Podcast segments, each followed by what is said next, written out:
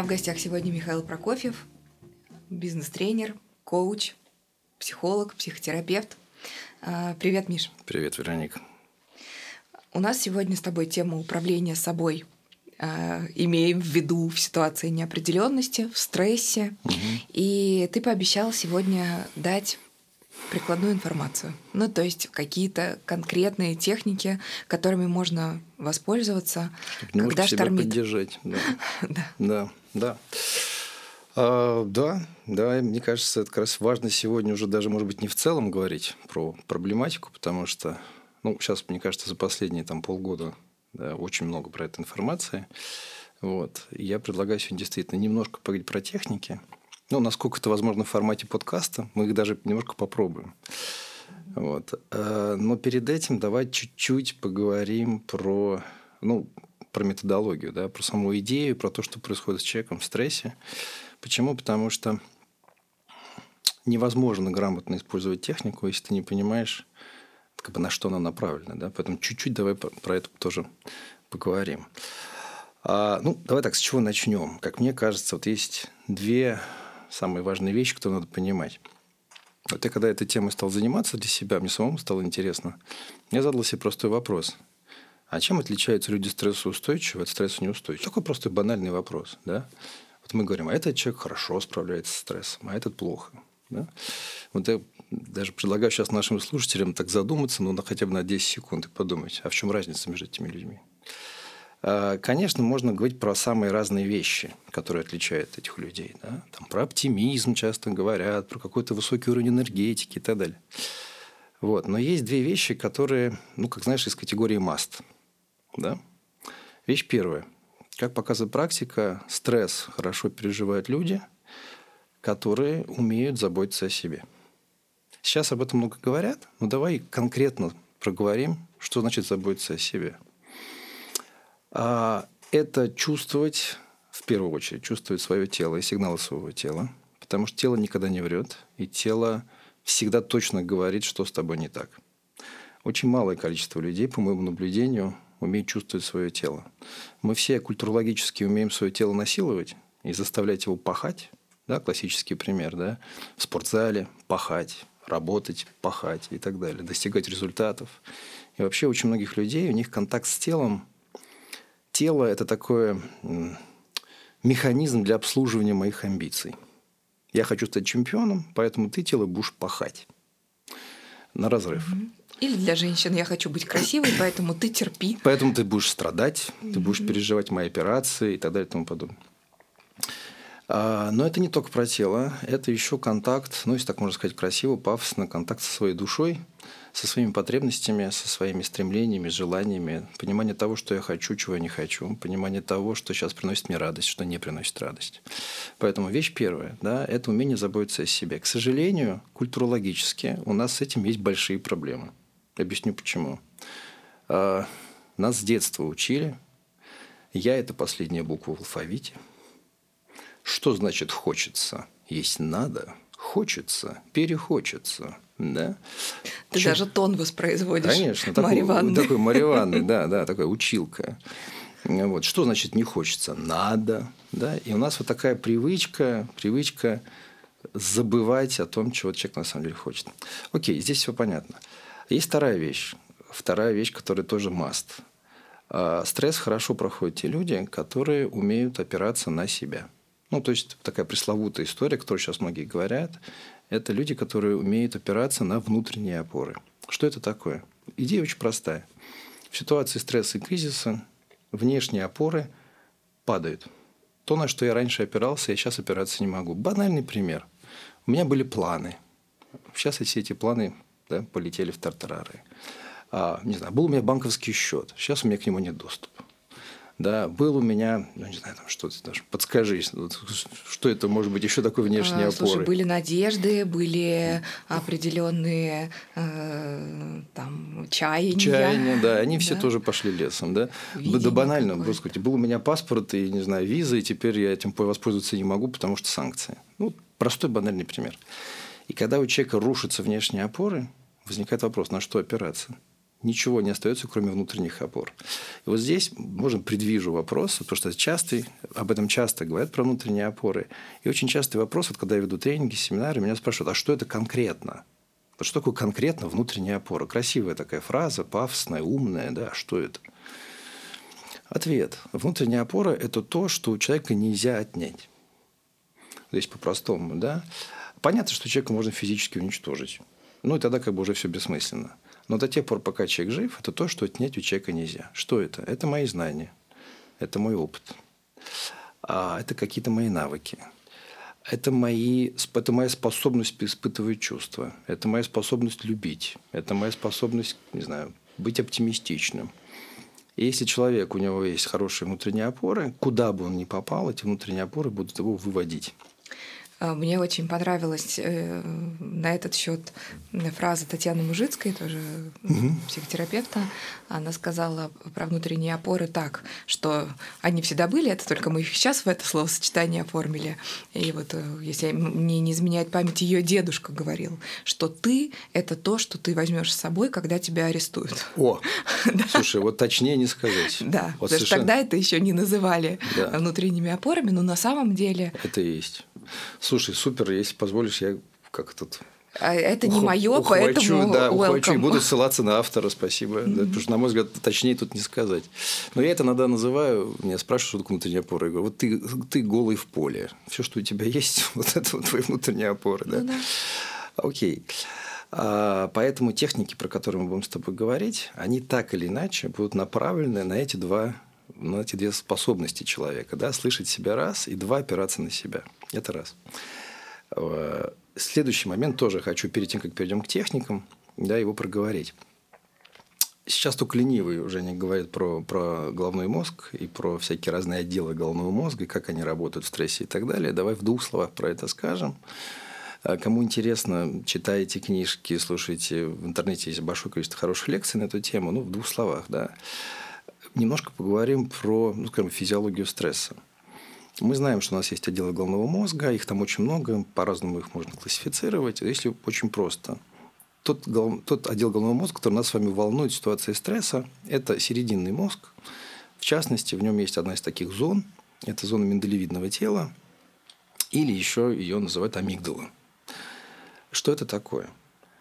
Это часть головного мозга, которая отвечает за эмоциональное окрашивание жизненных событий. Каждый раз, когда человек попадает в какую-то значимую для него ситуацию, амигдала всегда дает окраску жизни, этому его событию. И вот здесь надо понимать следующее, что эволюционно эмоции человека помогают ему выжить. Собственно говоря, это основная задача эмоций. Да? Потому что если человек попал в ситуацию стрессовую, ему мозг говорит «выживай». И у человека появляется эмоция. Простой пример. Я попал в ситуацию опасности, у меня возникла эмоция страха. Для чего? Для того, чтобы я мог спастись. И вот амигдала, она является, с одной стороны, нашим другом, потому что она отвечает за выживание. А с другой стороны, если амигдала, как сказать так аккуратно, распоясывается, она начинает нам очень сильно мешать. Когда мы попадаем в стресс, как сейчас, в ситуацию неопределенности, амигдала дает мощную вспышку. И девизом амигдалы является «действуй здесь и сейчас немедленно». И вот когда амигдала дает слишком сильную вспышку, второй важный очень отдел головного мозга, который называется кора или неокортекс, собственно говоря, та часть головного мозга, которая отвечает за рассудок, за рассудочную деятельность. Да? Вот когда мы говорим, давай обсудим, давай подумаем, составим план. Вот мы это делаем неокортексом в первую очередь. Так вот, когда амигдала дает мощную вспышку, я так скажу очень по-простому, неокортекс отъезжает. И когда неокортекс, он, конечно, он не может до конца уехать, да? Но он как бы уступает бразды правления амигдали. И когда человек попадает в царство амигдалы, к сожалению, его решения становятся абсолютно иррациональными, эмоциональными и так далее. Простой пример. Сейчас мы это очень хорошо видели на фоне текущих жизненных событий. Да? Очень многие люди стали на фоне этого стресса принимать решение, собрался за 20 минут и уехал в Казахстан. Таких примеров очень много. Сейчас да. Ты кольнул кого-то. Ты знаешь, я сейчас ни в коем разе не хочу никого колоть. Я отношусь с огромным уважением к любому решению, которое человек принимает, уехать или остаться. Просто я видел про несколько раз, в частности, на примере своих знакомых, да, когда вот это решение было принято явно под воздействием амигдалы. Я тоже видела и тоже хочу привести пример.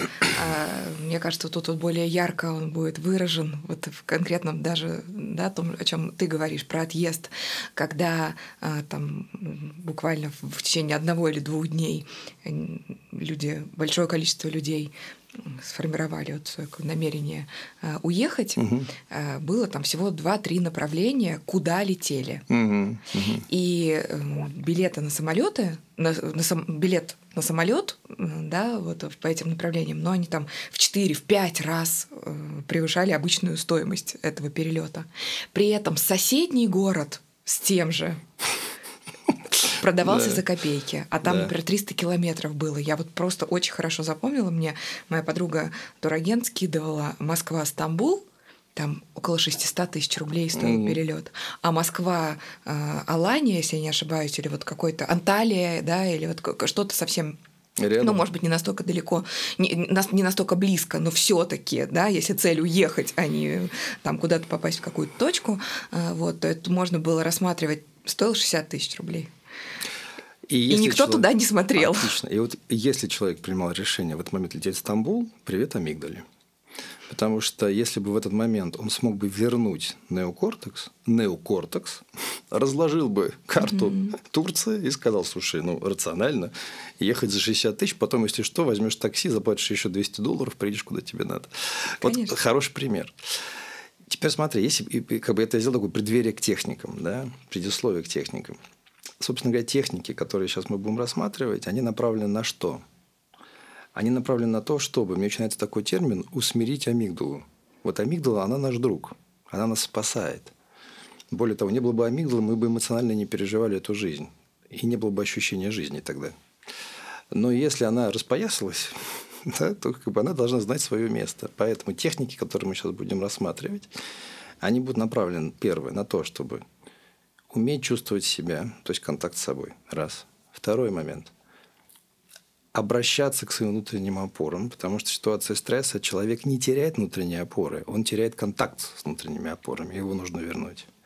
И третий момент. Эти техники, они направлены на то, чтобы успокоить амигдалу, вернуть бразды правления неокортексу, который, когда приходит и когда он возвращается, он спокойно раскладывает жизненную ситуацию, человек может принять какое-то адекватное решение с максимальным учетом его собственных потребностей и интересов. Вот, собственно говоря, все. Вот все, что хотел сказать. Задача годная. Задача годная, да. Трудновыполнимая, но годная. Вот. Ну что, давайте теперь немножко поговорим про техники. Вот. Знаешь, хотел несколько таких вот моментов назвать, ну, скажем так, принципы управления тревогой. Я сейчас ссылаюсь на очень хорошую книгу автора Риса Уильямс. Очень рекомендую ее найти, посмотреть, почитать. Риса Уильямс – это американский клинический психолог. У нее есть очень хорошая книжка, очень, на мой взгляд, такая прикладная. Называется «Разберись с тревогой». Вот. И это один из источников, да, информации, который я использую. Переведена книга? Или... Да, она есть в свободном доступе. Вот. Очень толково, очень просто написано и очень эффективно. Вот я сейчас как раз перечитывал, прям понравилось. И вот там есть интересный момент. Риса Уильямс проводила, ну, не она, может быть, кто-то до нее, изучали, как работает наш мозг. Оказалось, что наш мозг, он у нас такой очень крутой, он там все умеет, вот, там и многозадачность, и все остальное. Но есть одна вещь, которую он делать не умеет. Оказывается. Очень прикольно. Он не умеет одновременно испытывать тревогу и испытывать радость. Ой, как интересно. Это очень интересный момент. Наш мозг или испытывает радость, и тогда он не испытывает тревогу. Или испытывает тревогу, и тогда он не может испытывать радость. А это как орел-решка. У тебя не может быть одновременно орел-решка. Или орел, или решка. И отсюда есть очень классная практическая рекомендация. Оказывается, очень мощным антидотом к нашей тревоге является способность испытывать радость. Как только ты испытываешь радость, ты автоматически отключаешь тревогу в душе. Потрясающая вещь. Вот, казалось бы, просто. И Риса Уильямс дает очень хорошую рекомендацию. Она говорит, что у вас всегда должен быть с собой в загашничке такой мешочек с тем, что вас радует. И когда вам становится тревожно, вы должны из этого мешочка доставать, как сказать, некий способ, как себя порадовать. Поэтому первую рекомендацию, которую в этом месте могу дать, это как раз про контакт с собой. Составьте список того, что лично вам доставляет радость. Это может быть все, что угодно. Это может быть, не знаю, там, спорт, это может быть книга, это может быть конкретная музыка. Абсолютно неважно что. Но как только вы заставляете свой мозг испытать радость, вы отключаете тревогу. Ты знаешь, меня часто на тренингах спрашивают, а у кого надо учиться, как бороться со стрессом? Вот если бы тебя спросила, Вероника, вот кто является идеалом по тому, как надо бороться со стрессом? Кого бы ты назвала? У кого надо учиться, как бороться со стрессом? Если вот прямолинейно отвечать на твой вопрос, да. Я бы свою маму назвала. Ну видишь, понимаешь, как не всем так повезло, как тебе, не у всех есть твоя мама. Да? А я вот хотел бы, чтобы мы с тобой назвали тех людей, которых вокруг нас много, и каждый из нас может у них учиться. Дети, конечно. Дети. Вот дети – это абсолютно природный, у них есть природный механизм борьбы со стрессом. Да?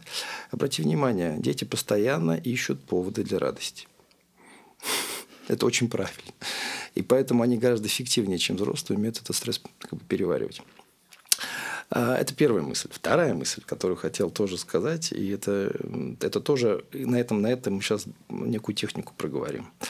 Было замечено, что когда человек попадает в стресс, в тревогу, у него подключается негативный внутренний монолог. Я думаю, что все из нас с этим сталкивались. Вот когда мне тяжело, плохо, у меня в голове вырастает, как я называю, пятая колонна, которая начинает говорить всякие гадости. Ну, какие гадости она начинает говорить? Опять ты не смог, у тебя не получилось, все будет плохо. Вот это, вот, знаешь, крепость задним умом. Эх, надо ж было, это ж мне ж говорили, а я. И вот Риса Уильямс очень интересно говорит. Вот этот внутренний постоянный монолог, вот эти вот голоса негативные, да, они загоняют человека в еще больший стресс. И здесь очень, очень важная рекомендация, что внутренний негативный монолог надо постепенно заменять на позитивный монолог. Но здесь есть интересный момент. Об этом часто говорят различные мотивационные коучи. Они говорят, там, говори себе, я лидер, я могу, я там да-да-да. Вот, понимаешь? И это не помогает. То есть, мне плохо, а я какую мантру говорю. Я лидер, там, я смогу, я всех порву. А что-то ничего не происходит. И вот Риса Уильямс дает очень интересный ответ, почему не происходит. Понимаешь, наш мозг, он не очень способен к каким-то суперрезким изменениям. Если человек в целом жил всю жизнь в негативном монологе, и тут он сам себе говорит, нет, оказывается, я лидер, я всех порву, то его мозг не верит. Он просто не верит. И поэтому не происходят изменения. И поэтому ее рекомендация очень интересная, что нужно постепенно увеличивать процент позитивного монолога, который потихонечку будет отодвигать негативный монолог. То есть мы не отменяем негативный монолог. Мы просто в бочку дегтя добавляем ложечку меда. Потом 2 ложечки меда, 3 ложечки меда.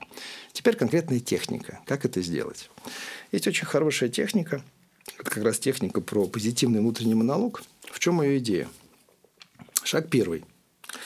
Придумайте для себя некое поддерживающее послание, которое, когда вам будет тяжело, вы будете сами себе говорить его так немножко, как сказать, что будет вас воодушевлять. Могу привести конкретный пример. Значит, для каждого это поддерживающее послание, оно может быть своим. Здесь нет какого-то правильного ответа, какое оно должно быть. Но рекомендация, она не должна быть радикальным. Типа, я там все могу, у меня все получится. Мозг не поверит. Оно должно быть таким аккуратным. Вот давай приведу конкретный пример из своей жизни. Я всегда спрашиваю людей на группе, как вы думаете, какой главный страх мужчин? То, чего мужчины все боятся? Стыда. Ну вот здесь я с тобой не до конца. А стыда в связи с чем? А почему стыд? Ну, с чего вдруг я начну стыд испытывать? Ну, вроде все так, ничего, могу. Вот знаешь, философский разговор, вот, но у меня ответ такой.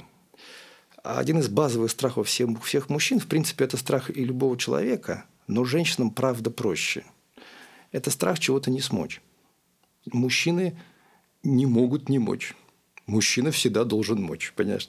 Вот женщинам повезло больше. Они иногда говорят, не смогла. И нормально. А мужику, чтобы сказать, что он что-то не смог, что у него что-то не получается, это страшное дело. Вот. И вот здесь... Стыдно, да? Да, стыдно, поэтому... стыдно, я не смог, да, я стыдно. Да. Ну, слушай, недаром, да, страх, базовый страх. Я сейчас говорю это не в сексуальном смысле, страх импотенции, как страх бессилия. Да, от слова potential. Да, potential, то есть я бессилен, это недаром.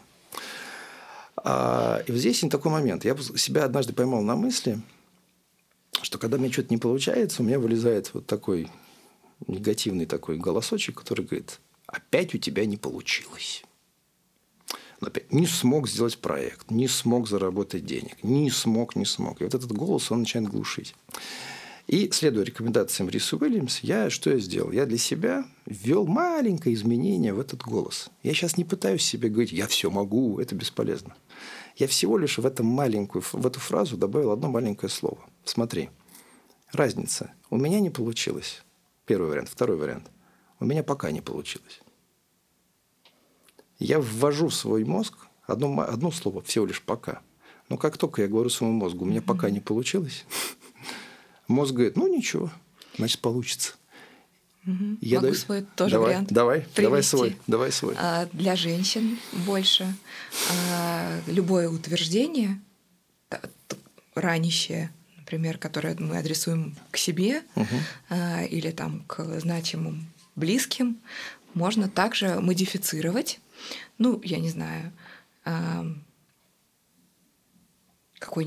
Какой-то пример сейчас там, да, мне в голову прям не приходит, но просто добавляя предисловие перед тем утверждением, которое ты привыкла перепрокручивать в своей голове, я привыкла думать, что.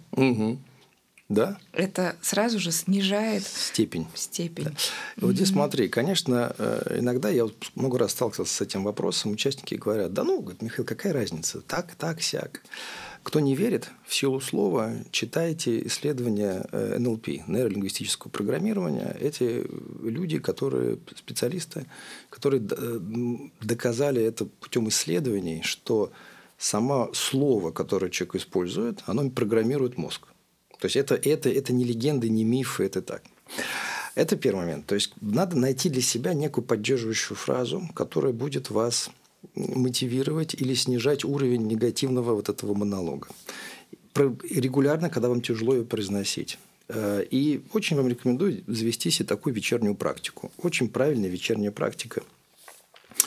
Я ее называю «Айда Пушкин». Помнишь выражение, когда Александр Сергеевич Пушкин говорил, что он говорил «Айда Пушкин, айда сукин сын».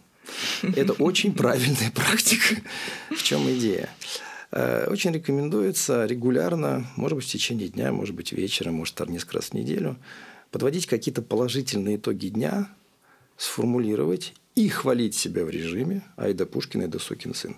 Пускай это будет 3 каких-то успеха, пускай 2, пускай 1. Мы очень часто гнобим себя за неуспехи, но очень мало кто умеет себя хвалить за успехи. Риса Уильямс дает очень интересный образ, мне он очень понравился. Она пишет в книге. Скажите, вот у многих наших читателей есть домашние животные. Скажи, пожалуйста, у тебя же есть домашнее животное? Да. У тебя собака? Пиона. Пиона. Скажи, пожалуйста, ты ее хвалишь? Обожаю, конечно. А как ты ее хвалишь? Да ты моя хорошая, ты моя пушисточка. Рыбонька, котенька, кошечка и дальше все что угодно. Вот у меня бультерьер, я постоянно ей говорю, что она моя курочка, значит, рыбонька, кошечка и так далее. Это плохо клеится с бультерьером, но тем не менее. И вот Риса Уильямс говорит, смотрите, какой интересный момент. Мы так легко хвалим своих домашних питомцев. И она говорит, что надо стать домашним питомцем для самого себя. Очень хорошая рекомендация. Хорошо, да. Гениальная рекомендация. Она очень простая. То есть вечером я говорю, Мишенька, какой же ты молодец. И перечисляешь сам себе. Все то, что ты говоришь своему псу. Да. Она говорит, почему, если вы пса своего хвалите, вы не можете похвалить себя? Чем я хуже собаки? Разумно. Помнишь, как этот Карлсон? Но я же лучше собаки, как он говорил, малыш. Да. Окей, с этим понятно. Есть еще несколько техник, рекомендаций, которые имеет смысл реализовать. Значит, техника я называю круг влияния, круг забот. Значит, в чем идея? В ситуации стресса у нас круг забот увеличивается. я начинаю переживать, что такое круг забот. Это то, про что я переживаю. Я сейчас переживаю про ситуацию в стране, я переживаю, не знаю, про макроэкономические что-нибудь, про геополитику и так далее. Да? А круг влияния, то, на что я реально могу оказывать влияние, он сужается. И вот когда у человека круг дельта, да, как бы разница между кругом влияния и кругом забот становится очень большой, и он начинает разрывать. Что человек начинает чувствовать? Он начинает чувствовать свою глобальную беспомощность. Поэтому есть очень хорошая рекомендация. Она требует некоторой дисциплины ума. Но смысл ее в чем? Мы должны сузить круг забот до круга влияния. По-русски. Я парюсь только про то, на что я влияю. Как эта техника работает? Если вам становится тяжело, вас начинает разносить, вы как бы не вывозите, да? Вы берете что-то и говорите сами себе. Разговор с самим собой. Кстати, это включает неокортекс. Что сейчас происходит? Я сейчас переживаю по поводу, например, курса доллара. Переживаю. Круг забот. Дальше задаю себе вопрос. Миша, ты влияешь на курс доллара? Ответ нет. Все. Точка. Я не влияю на курс доллара. Мозг скажет, ну и что? Ну я же могу переживать. Я говорю, нет. Я не буду переживать по поводу курса доллара. Вопрос задаю сам себе. Могу я что-то сделать в связи с тем, что курс доллара прыгает? Ответ. Да, могу. Ну, например, я могу подстраховаться, диверсифицировать риски и, не знаю, купить себе там $1000. Я говорю, Миша, ты можешь купить $1000? Да. У тебя для этого есть деньги? Да. Купи $1000, расслабься. То есть, что я делаю? Я с помощью этой техники я развожу, да, круг влияния, круг забот. То, про что я не могу переживать, то, про что я не могу, на что не могу влиять, я как бы отвожу в сторону. И то, что меня парит, я перевожу в экшн-план. Потихонечку мозг успокаивается. Почему? Потому что в этой технике есть очень важная суть. Я возвращаю себе чувство, что я не бессилен. Потому что, когда я говорю, вот геополитика вот так, я бессилен. Если я в связи с этим что-то могу сделать, я делаю. Ну, как говорил Бруно Беттельгейм, он это называл создание зоны автономного функционирования. В любой, даже самой патовой ситуации, есть что-то, на что лично ты влияешь. Берешь и делаешь. Следующая техника. Давайте тоже про нее немножко поговорим. Эта техника мне очень нравится. Она называется «соковыжималка для дел». Очень хорошая техника. В чем идея? Когда человек попадает в ситуацию тревоги, вот Риса Уильямс дает очень хороший образ. Она говорит, представьте себе, что у вас в префронтальной зоне, в коре головного мозга, сидит такой клерк, и ему приносят дела. Ну, знаете, каждое дело – это одна бумажка. И вот он сидит, у него есть какие-то дела. Он, значит, разложил туда, разложил сюда, все хорошо. Ситуация стресса и тревоги, количество вот этих бумажек, которые падают на клерка, начинает увеличиваться. По-русски мы начинаем хвататься за все. Но когда амигдала выходит на сцену, человек не знает, за что хвататься. Надо это. Что происходит? Когда количество бумажек, которые падают на клерка, превышает определенный уровень, клерк отключается. Это просто так работает наш мозг. То есть, когда количество дел, которые я начинаю брать одновременно, да, оно превышает некий пороговый уровень для моего мозга, мозг отключается, просто отключается. В итоге я не делаю ни черта. А дальше включается прокрастинация. И, как в известной шутке, на тренинг про прокрастинацию я схожу потом. Дальше у меня накапливается количество дел, я начинаю еще больше нервничать и так далее. И вот здесь есть хорошая техника, совершенно конкретная. Она называется «соковыжималка для дел». Как это делается? Шаг первый. В ситуации тревоги и неопределенности, когда вы не знаете, за что хвататься, выделите обязательный минимум дел на день, не более 3. То есть вы должны сесть. Это как раз возвращает неокортекс. Говоришь, окей, тяжелая ситуация. Чего я не могу не сделать, иначе будет швах. И вот вы увидите, что на самом деле сначала мозг вам в панике будет кричать. Надо это, еще вот это. Потом, когда вы немножко успокаиваетесь, вы начинаете понимать, что на самом деле критично важных дел на сегодняшние сутки 2-3. Остальное, ну, желательно. Дальше вы формулируете эти 3 дела. То есть, что вы делаете? Вы защищаете вашего клерка как бы от передозировки. Да? Выполняете эти 3 дела и обязательно в конце дня поддерживайте себя добрым словом в формате «Айда, Пушкин, я молодец». То есть, обязательно нужно уметь себя хвалить. Ну, например, Реально сегодня я должен сделать три дела. Не знаю, забрать ребенка из садика. Это вряд ли, это можно отложить, не сделать. Вот, не знаю, написать там, не знаю, одно письмо клиенту, потому что иначе там тендер завтра я не смогу в нем участвовать, если сегодня не напишу. И там сделать что-нибудь еще. Я забираю ребенка из садика и говорю, какой же я молодец. Я пишу письмо клиенту и говорю, какой же я молодец. А все остальное, как Скарлетт Охара, я об этом подумаю завтра. Это дисциплина. Такая самодисциплина ума. Да. Задача за малым. Суметь определить эти три дела. Ты знаешь, да. Но, в принципе, вот по практике могу сказать, что как только ты ставишь перед собой такую задачу, смотрите, наш мозг вообще, ему нужны инструкции. И эти инструкции я предлагаю всегда проговаривать вслух. Вообще, заведите себе полезную привычку разговаривать с самим собой вслух. Вообще, все это отчасти делают, но мало кто это делает именно в ситуации, когда тревога. Когда вы просто берете и говорите своему мозгу: «Я сейчас должен сделать это». Прям сформулируйте это вслух. Вы даете своему мозгу команду, он настраивается. В этом смысле мы способны управлять своим мозгом. И это делается именно через проговаривание. Ну, ты сама прекрасно знаешь, в психотерапии этот принцип очень хорошо используется, да? Когда человек вслух проговаривает. Вслух проговаривает свои чувства, вслух проговаривает свою интенцию. Да? И мы даем мозгу сигнал. Я говорю, значит так, Миша, я должен сейчас сформулировать три дела на сегодняшний день. Максимум три дела, все, больше не надо. Критичных. Мне кажется, здесь даже, возможно, в большей степени работает вот тот факт, что, в принципе, человек может за день сделать три дела, и это финито, это нормально. И это неплохо. И это неплохо. Если ты сделал три дела, ты уже молодец. Молодец, смотри, ты уже сделал три дела. И вот как раз часто мешает этому наша установка очень многих. Это установка на перфекционизм.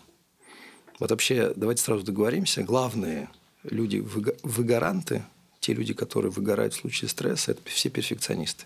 Чем у человека жестче представление, чем жестче у него установки, тем быстрее он будет выгорать. Поэтому борьба с собственным перфекционизмом – это один из вообще ключевых, да, способов работы со стрессом. Можно еще одну такую техничку. Это даже скорее не техничка, подход. Мы только рады, Миш. Мне она ужасно нравится. Лично мне она стала очень сильно помогать сейчас в моей жизни. В чем ее суть? Когда с вами что-то происходит плохое в ситуации стресса, какие-то проблемы возникают. Разделите все свои жизненные проблемы на две категории, на две корзинки. Одна корзинка называется корзинка комфорт-дискомфорт, а вторая корзинка называется критическая. Что имеется в виду?